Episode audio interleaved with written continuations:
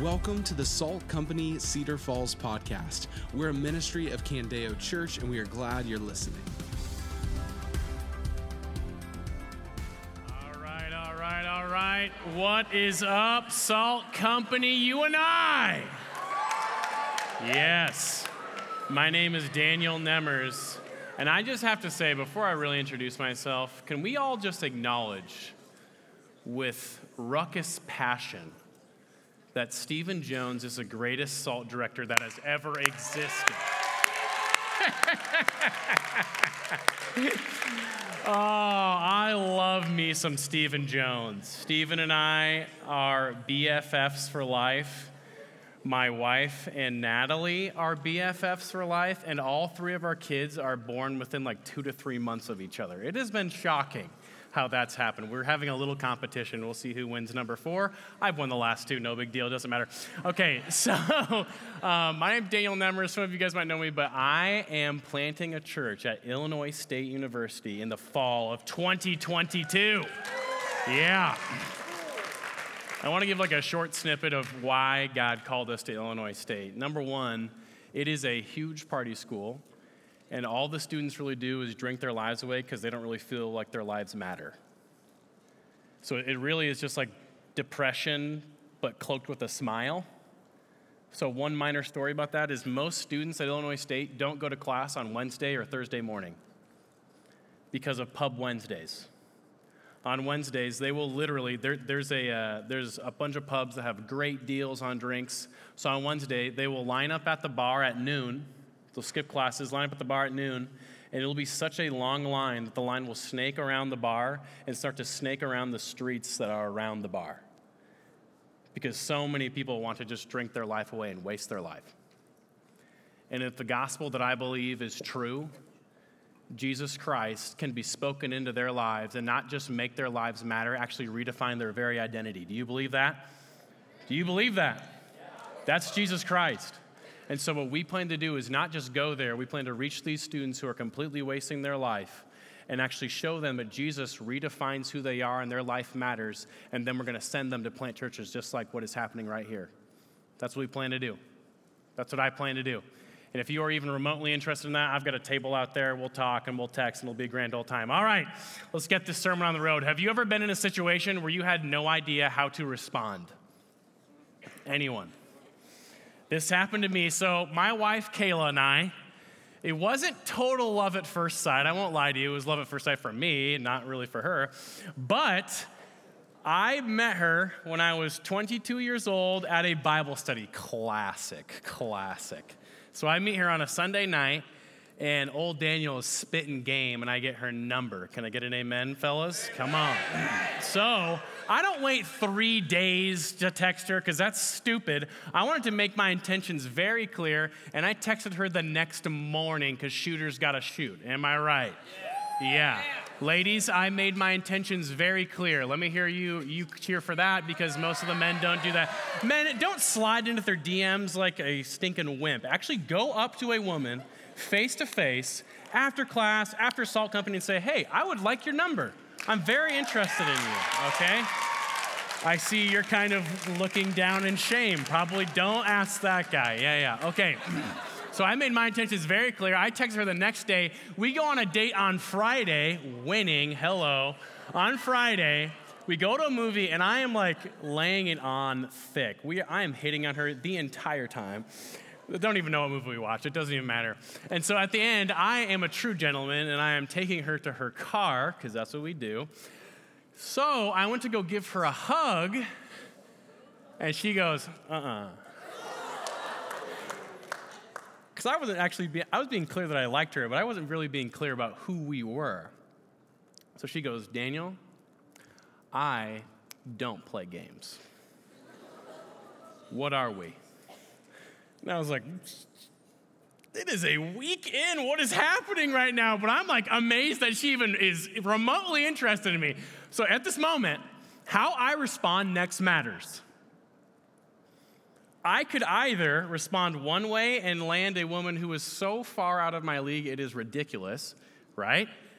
Or I could respond in a way that leaves me for the rest of my life thinking, oh man, what if? What if I wasn't a total moron and wasted my one shot with Kayla Nickel? Right? How I respond in that moment matters. Now, what happens when the stakes are way higher? What about when we are confronted with a situation and God Almighty is not just asking us to respond, demanding that we respond? How many times in our walk with Jesus are we confronted with the Word of God and we have this fork in the road moment and we can either choose one of two paths follow Jesus radically or choose sin? And what path do we normally choose? Most of the time, we choose the path with sin. Here, here's probably the biggest thing and the worst thing about humanity is not that we don't believe that God exists. I, the Bible says eternity is written on our hearts. Every single person believes God exists. The worst thing about humanity is that we don't respond to God the way that we should be. We respond to God as if our responses to God don't have eternal implications. Tonight, we're going to be going in, into one of the most famous parables in all the Bible, and we're going to learn one lesson. If I have just like a title for my message, it's this Your response to God matters for eternity. Your response to God matters for eternity. Open up your Bibles to Luke chapter 15. Luke chapter 15. Matthew, Mark, Luke. Boom. All right. I have to give a special thank you to pastors Tim Keller and Mark Vance. They heavily influenced me as I was reading this passage of scripture. We're going to see two men who responded to their father in totally different ways. This is a parable of the prodigal son. Many of you guys have heard this story but it does not end the way you think it actually will end. All right. Luke chapter 15, verse 11, Jesus is telling a parable. It says, Jesus also said, A man had two sons. The younger of them said to his father, Father, give me the share of the estate I have coming to me. So he distributed the assets to them. Okay, pause. This younger son boldly and arrogantly just walked right up to his father and said, Hey, hey, I know you have a ton of money and I know I have an inheritance coming. Give it to me right now. What he essentially just did was he just said, Hey, hey, I know you're still alive and all, but I want my money now. What he just said was, I would rather you kind of be dead to me, and I would rather just have your money. So, an old Jewish traditional, like an old Jewish traditional father, at that moment, if a son literally just said, I'd rather you be dead, would have, number one, probably beaten their son probably beaten him. What the heck is happening? There we go. Probably beaten their son, probably kicked them out of the house and completely disowned them. That's what would have happened. This, this kind of happened in, in my life. I kind of had this younger son moment. I was born and raised in a Christian family. I had a great childhood. Okay, my dad has been a pastor for as long as I could uh, it's been before I was even born that he's been a pastor. So he has been faithfully loving and following Jesus and preaching the gospel to me like literally every single day of my life. Now, my birth mom passed away when I was not quite three, and my stepmom came into my life, and she did she was more of a maid than she was a mom to me. She didn't really mother me, she more so neglected me.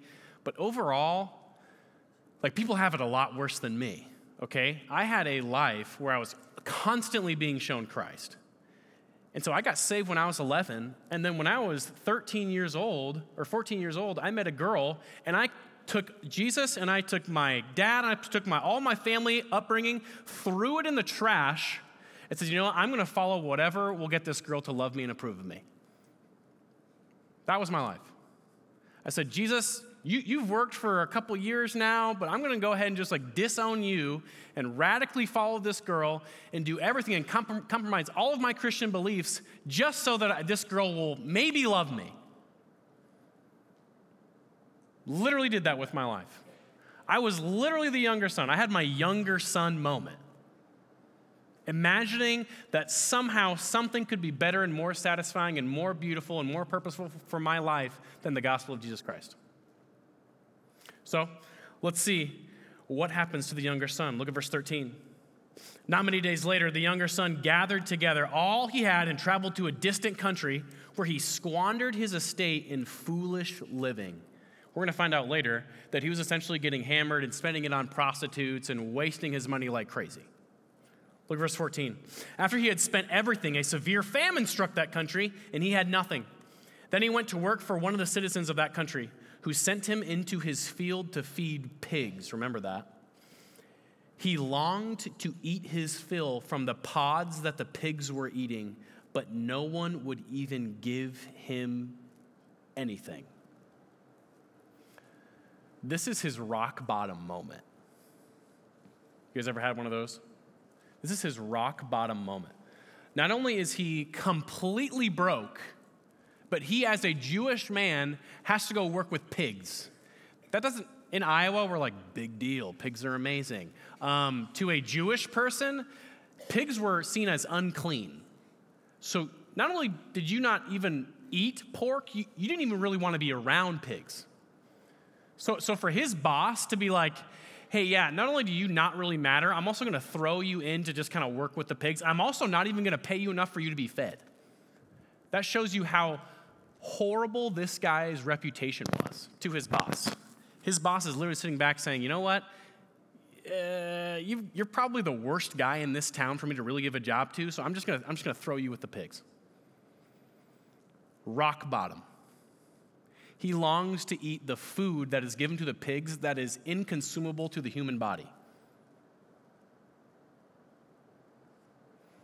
I had a rock bottom moment in my life. So, second I start dating that girl when I was 14, we break up. Shocker. We break up. But right at that moment, I start to just cave on everything in the gospel and just start radically following my own sin. And so at the age of 14, I was a borderline drug addict and, al- and alcoholic and just dove into a party lifestyle like I've never even seen. And that happened for five years straight. Literally, my life goals were can I get laid this weekend? How many drugs can I take? And how hammered can I get? And is there a cool party that I can go to? And if all of those things happen perfectly, I'm like, oh, that, that was great. Let me just tell you, pretty much none of them all worked out perfectly ever. But that was my life goal, and I just kept doing it. Hamster wheel of insanity. I was going really, really fast, but pretty much going nowhere. But I thought one day I might get somewhere. And so when I'm 19 years old, I'm dating a different girl. I'm a drug addict loser. She's valedictorian of our class. Match made in heaven. It was perfect. So she, I don't know, we had, we had this great relationship in the eyes of the world we were having sex all the time. We were going to parties all the time. We were getting hammered together, doing drugs together. I'm like, man, how could it get any better than this? And out of nowhere, she just breaks up with me. And I'm like, whoa, whoa, whoa, why are you breaking up with me? She goes, well, I'll, I'll tell you. I'll tell you why. Three reasons. You're a drug addict, you're going nowhere in life, and your friends are idiots. I'll never forget it. You're a drug addict, you're going nowhere in life, and your friends are idiots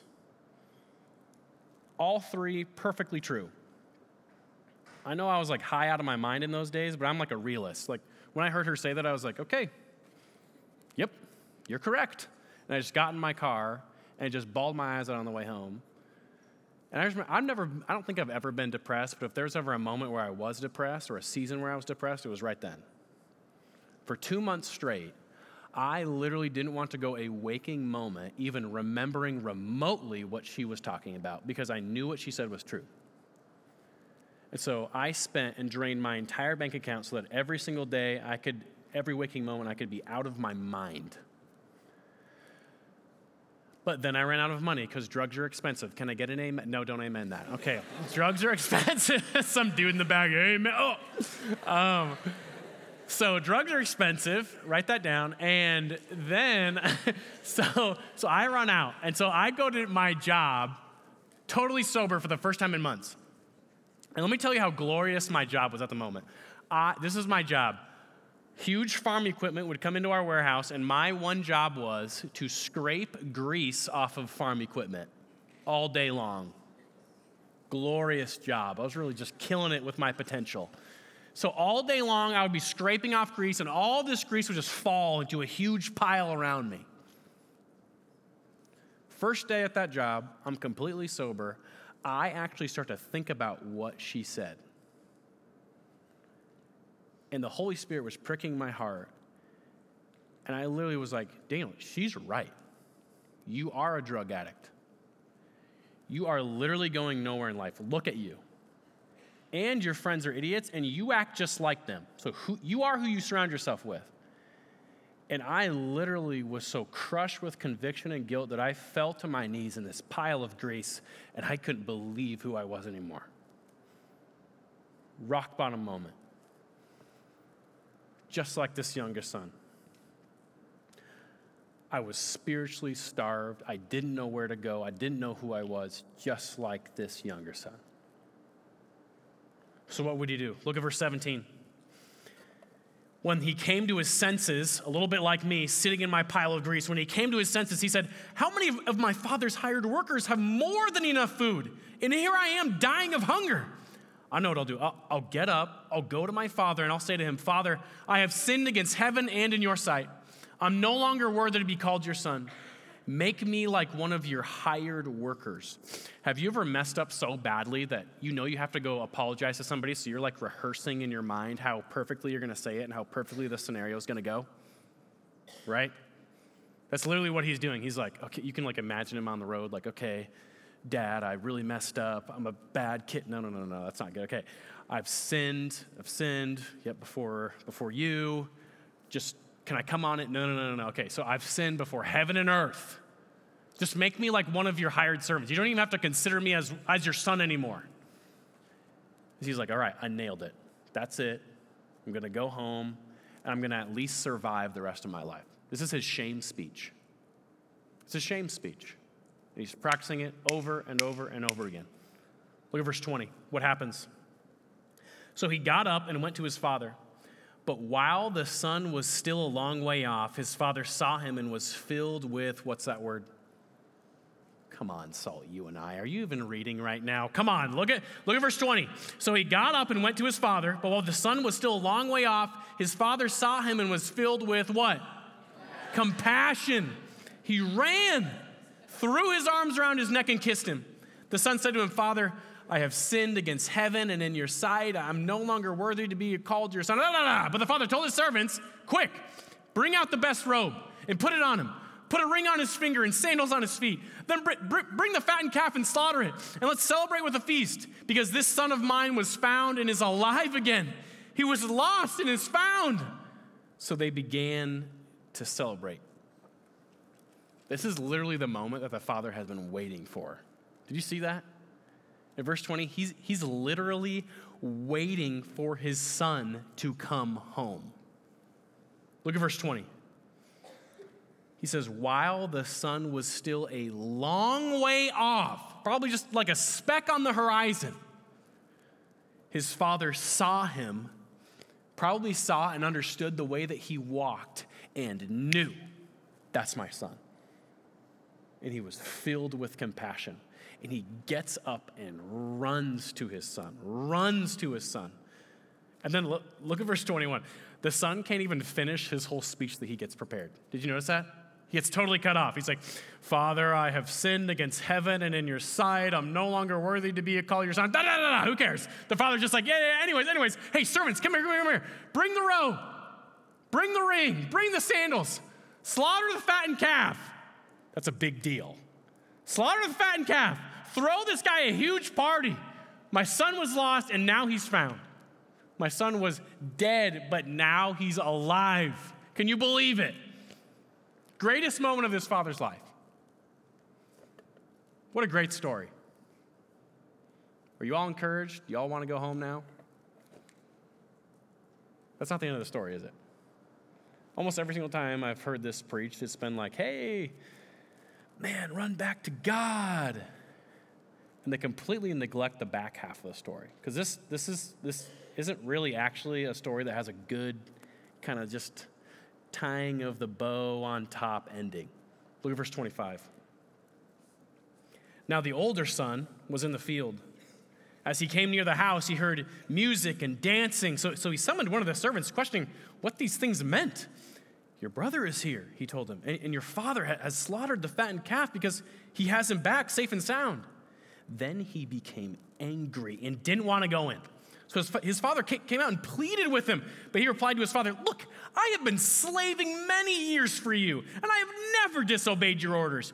Yet you never gave me a goat so that I could even celebrate with my friends. But when this son of yours came, who has devoured your assets with prostitutes, by the way, you slaughtered the fattened calf for him. Rough response. This older son is working in the field, slaving away. The moment that this happens, all of a sudden he, he can hear like music, maybe like hears people shouting and laughing and all these this party essentially happening. He's like, what is going on?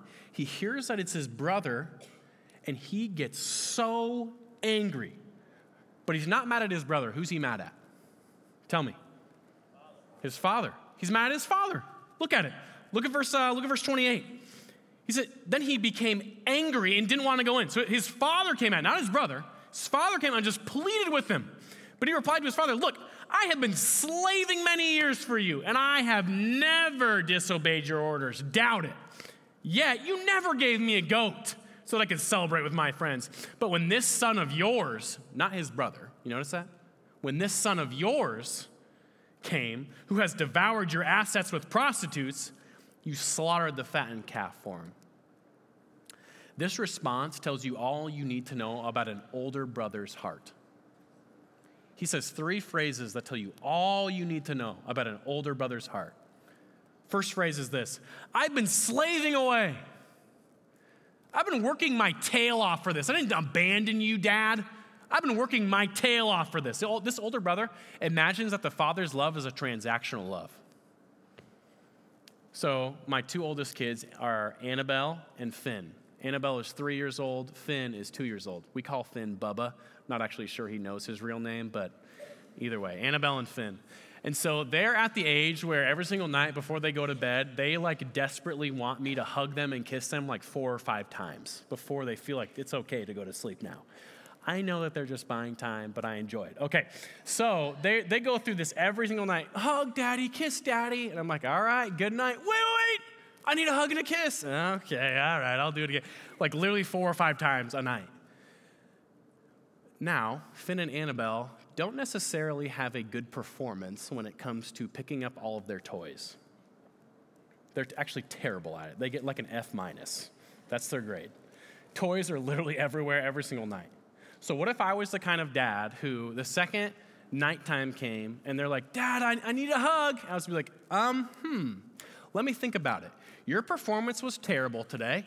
Look at the toys in the toy room. Look at all the toys in the living room. You didn't clean them up. Sorry, slam the door shut. Good night. I would be a terrible dad, be a horrible dad. Because a father's love is not transactional. But yet this older son is looking, he's saying, he's saying, look at what I've done. I've been slaving away for you, for you, dad. I deserve more love than anyone else. That's the first phrase. The next phrase is, I have never disobeyed you, dad. Really? Not one time, older son, have you ever disobeyed your dad. I find that shockingly unbelievable. There's no way. The older brother heart remembers his greatest moments and forgets his obvious failures. Do you have an older brother heart? The third phrase is this You never even gave me a goat, which sounds weird. He's, say, he's saying, like, you didn't even really even give me a small thing in life. An older brother heart is completely entitled.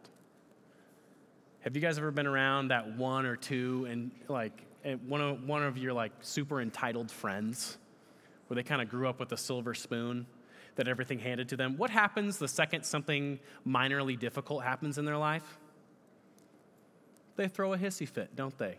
Like, oh, why is life so hard? Uh, adulting. Like, that's somebody who's been entitled their whole life, right? Literally, they're kind of sitting back saying, uh, you know what? You actually, it's not my problem. It's your problem, Dad. All of a sudden, th- this person is rewriting history with an entitlement mindset just to fit their hissy fit narrative. That's an older brother heart. And so, how does the story end? I'm sure the, the father just tees off on this guy, right? Look at verse 31. Son, he said to him. Maybe some, some of your Bibles say, child. You are always with me and everything I have is yours. But we had to celebrate and rejoice because because this brother of yours, you notice that?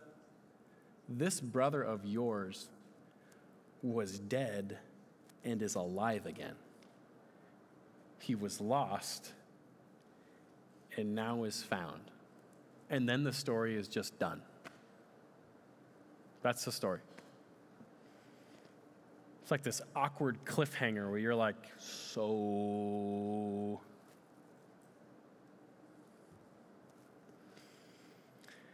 Terrible ending. I want us to go to the beginning of chapter 15 because this parable is actually the tail end of three parables, and they're all in front of the same crowd. And this crowd is important because Jesus is trying to get this crowd to respond. Look at chapter 15, verse 1. All the tax collectors, the bad boy idiots, and sinners were approaching to listen to Jesus. And the Pharisees, aka the Christian buttheads, go ahead and write that down.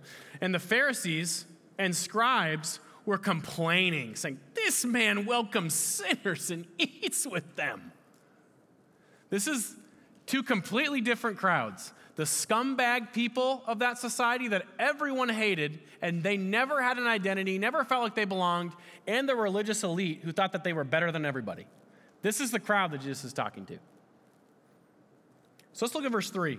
I want us to go through the first two parables before that. We're just going to skim right over them. The first two have the exact same type of repetition something that is lost is found. They have a search party, they find it, throw a party. Look at verse 3.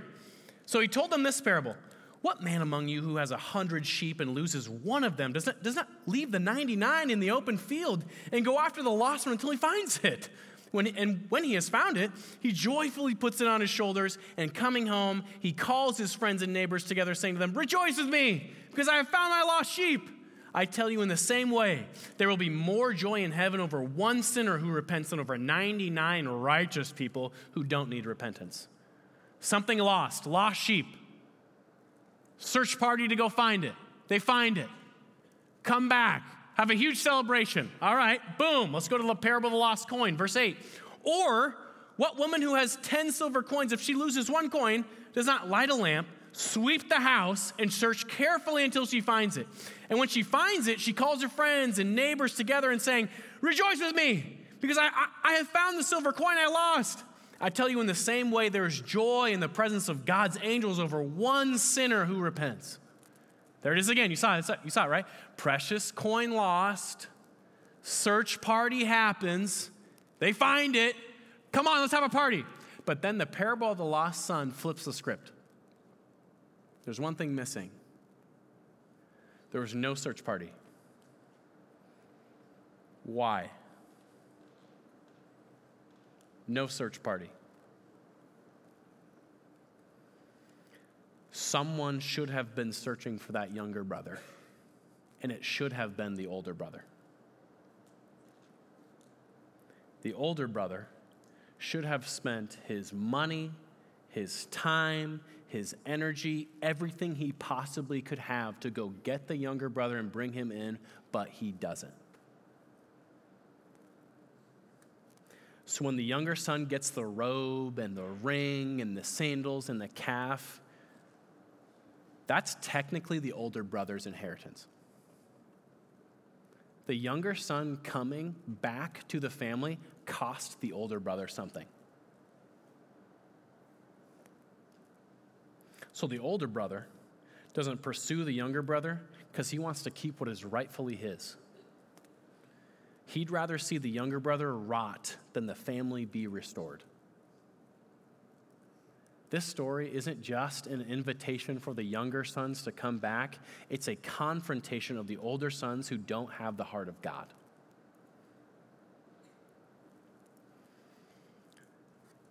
So, why did they respond that way? That's the question.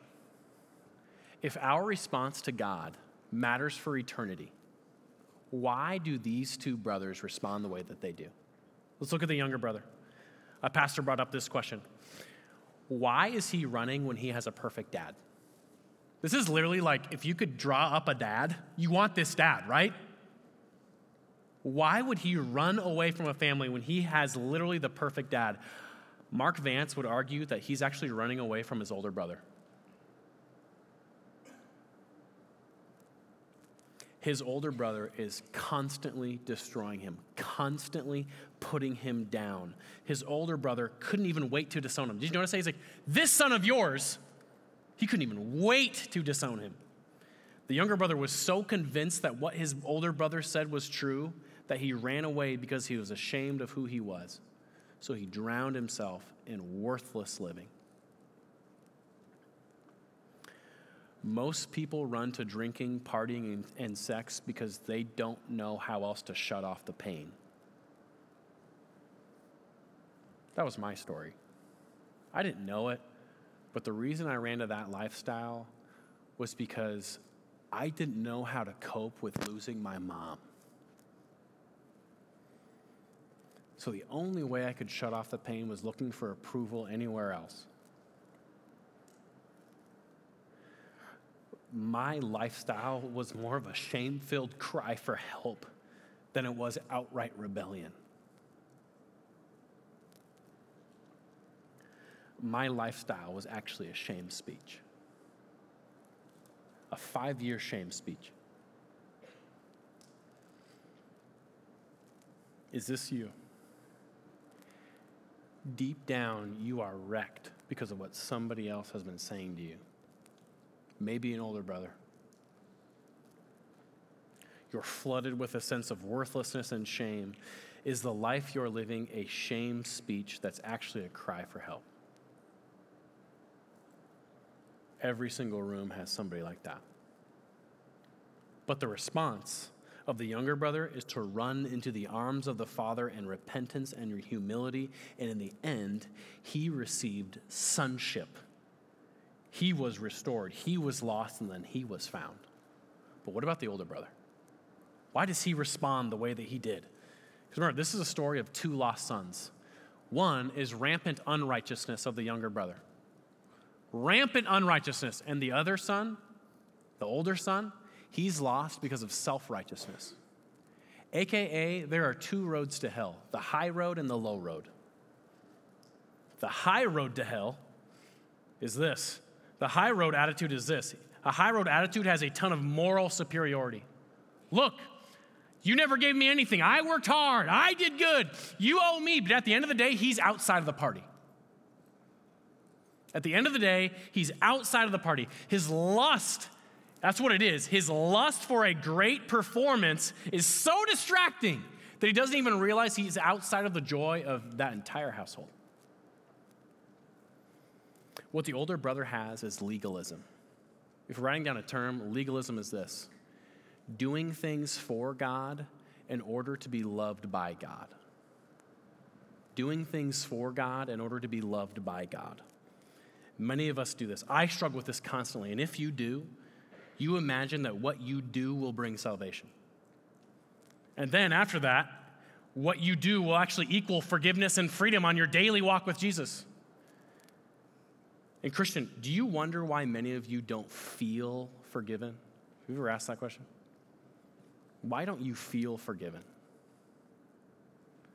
I think it's because every single day, from day one, you viewed God as okay, my works plus consistency equals forgiveness. My great works plus consistently being perfect at them equals a fleeting kind of feeling of forgiveness. I'm telling you, you will wreck your life if you continue to see God that way.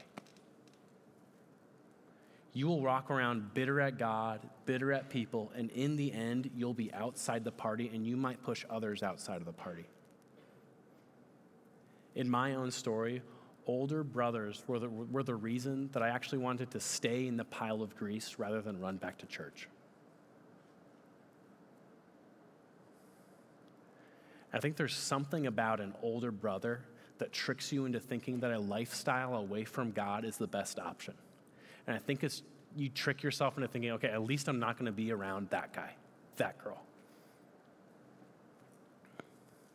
Many people don't want to come to God because children of God have a hard time acting like children of God. So the response of the older brother is to run to entitlement, pride, bitterness, anger, and resentment. And actually, his response led him to being outside of the party and dragging his father out of the party too. which actually leads us to the true hero of the story the father. I want you to read, I want to read his reaction to both sons, and I want you to think of one character quality that you see. One character quality. Look at verse 20. So the younger son got up, went to his father, and while the son was still a long way off, his father saw him and was filled with compassion. He ran, threw his arms around his neck, and kissed him. Pop down to verse 28. Then the older brother became so angry and didn't want to go in. So his father actually came out and pleaded with him. Look at verse 31. Son, he said to him, you are always with me, and everything I have is yours. But we had to celebrate and rejoice because this brother of yours was dead and is alive again. He was lost and is found. You want to know what the one character quality I see? Gentleness. You want to know what gentleness is? Gentleness is power under control. Gentleness is power under control. The father here has all the cards. He has all the power. He has all the money. He has all the fortune. He has everything. He holds all the cards. He has all the power, but yet he's gentle. Power under control. The father is confronted by an unrighteous, foolish, stupid younger son who wants him dead, and he kisses him and welcomes him back in the family. That's crazy, but I can kind of understand it. The one that I don't understand is his reaction to the older son. You guys gotta understand, this moment when he's throwing a huge party for all of his neighbors and all of his community, this is literally probably the biggest moment of this father's life. And his older son is dragging him outside because he's having a little hissy fit if I was this guy's dad, I don't care how old he is, I'm probably bending him over my knee and spanking him. Like, I don't know what else to do. Like, I would tee off on this guy. But what does he do? Look at verse 31. Listen to the gentleness. Son, you are always with me. Look at this line, and everything I have is yours. Everything I have is yours. He's saying, Son, child, everything I have is yours. Everything I am, every possession is yours. It always has been. But, son, your brother is back. What kind of father would I be if I didn't see my son who was wasting his life and coming back to our family? What kind of father would I be if I didn't just welcome him in with joy? This is all I've ever wanted. The father is gentle. Is this not who God is to us? when I was 19 years old, after that pile and grease moment, I got up, took a shower, started to read my Bible, and God started to slowly chip away at my hardened heart. And I went up to my dad and with tears in my eyes, literally like the ugly crying, like for sure snot was happening. I just didn't really, really know what was happening. I was just so overcome with emotion. I went up to my dad and I just said, Would you please forgive me for being the worst son that could have possibly existed for five years? And he just smiled, gave me a hug, and said, Son, you know I forgive you. It wasn't even a thought. That's what a true father does. A good father is gentle. A good father is one who, no matter how many times his kids mess up, he's the one running to them. He's the one kissing them. He's the one allowing them to fail upwardly, which is sinning and knowing that they still have a house to stay because the Father wants them to make progress and not perfection. That's our Heavenly Father, amen? Our Heavenly Father is gentle. He has all the power, and yet his power is under control. Your response to God matters for eternity, which means how you respond to God tonight matters for eternity. So, tonight, I'm going to ask you one question Which brother are you? Maybe you lean towards one, maybe you're more the older brother. If I'm being honest, I think there's probably more older brothers in this room. Maybe, maybe you really, really resonate with the younger brother. Or maybe you're like me. At times you're like, eh, kind of in the middle. Just depends on the day. Which brother are you right now? The older brother, older brothers in the room, which is probably a lot of you, this is how you need to respond to God. repentance and celebration. Repentance and celebration. Repentance is turning from your sin and walking towards Jesus. Your sin is pride and arrogance. You want to know how you can actively take a hammer to your pride? Listen to this. You understand who you are. If you're the older brother, you should see yourself in the drunk college student puking in the hallway. If you're the older brother, you should see yourself posting that picture that is clearly starving for attention. If you're the older brother, you should see yourself in that student who is an inch away from ending their life. If you're the older brother, you should see yourself in the center, sinner on their knees, repenting to Jesus for the first time because you were right there at one point and God still brought you in. God ran to you when you were there and still brought you into his joy. You want to know how, how else you can actively take a hammer to your pride? You celebrate others. Notice how, how the Father is just like, just come celebrate with us. Just come celebrate with us. Stephen Jones and I used to work together at Salt Company Ames. Can I get an amen? Salt Ames, yes. And one of my biggest issues was that I was constantly comparing myself to Stephen. And so what I would do was kind of try to like be funnier than him. Whenever people would, would think he was funnier, I'd be like, oh, oh here's a one-up joke, right? Instead of celebrating the fact that he was gifted in different ways than me, I would try to overshadow him. And in the end, I would not only rob his joy, I would rob everyone around me's joy because I was so insecure and prideful and arrogant. So I had a moment and I was like, that's not Stephen's fault, that's my fault. And so what I started to do was I actually started to celebrate wins that Stephen would do and it made me so joyful because all of a sudden it wasn't about Daniel's kingdom that he was trying to build, it was about Jesus' kingdom that he was going to build. I stopped trying to catch Stephen doing something wrong and actually started to try to catch him doing something right. Do you do that? You want to know how you can celebrate this week?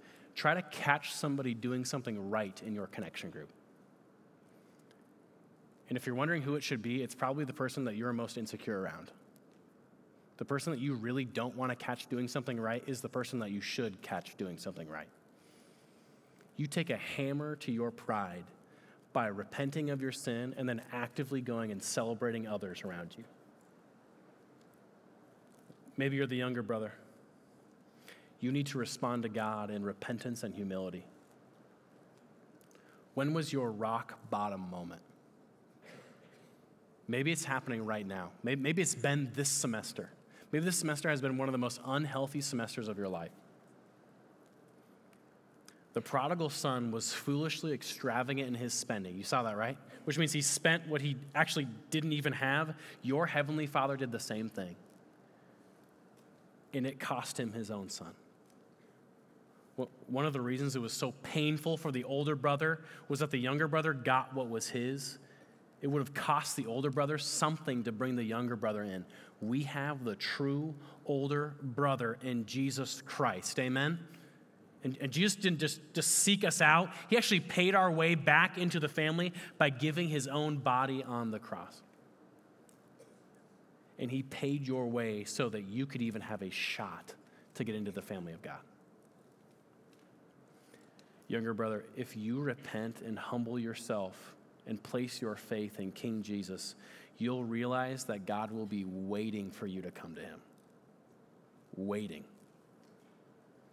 And the second He sees you, He's going to run to you. And you're going to come to Him with your shame speech, and He's going to totally cut you off. And He does that by you having this unbelievable moment of awe and celebration while you're worshiping right after this, while you're praying and you're overcome with emotion. And it's because you're all of a sudden understanding and believing in the one who not only just makes you feel forgiven, he actually does forgive you. And he brings you into the family of God. Would tonight be the night where you actually run back to Jesus in true faith and become a child of his? God, I thank you so much for Salt Company. I thank you for what you're doing in the story you're writing here at UNI. God, I know that at moments in my life, I have had the heart of both brothers. I started off as the younger brother sitting back, imagining that I could find some sort of satisfaction and happiness outside of your son, Jesus. And so I ran. I completely ran away. I wasted everything about me. I dove into sin, I dove into my shame. But then one day I felt so guilty that I decided, you know I'm going to come back to my father. And God, you welcomed me with open arms. God, I, I pray for the younger brothers in this room, the younger sisters in this room that they would actually run back to you. Maybe it's somebody who doesn't actually know you, that they would place their faith in you. Or maybe it's somebody who's been a Christian for years, maybe even decades, and they felt like there was no possible way that you would be gentle enough to welcome them back. God, I pray that they would realize that that father in that story is you.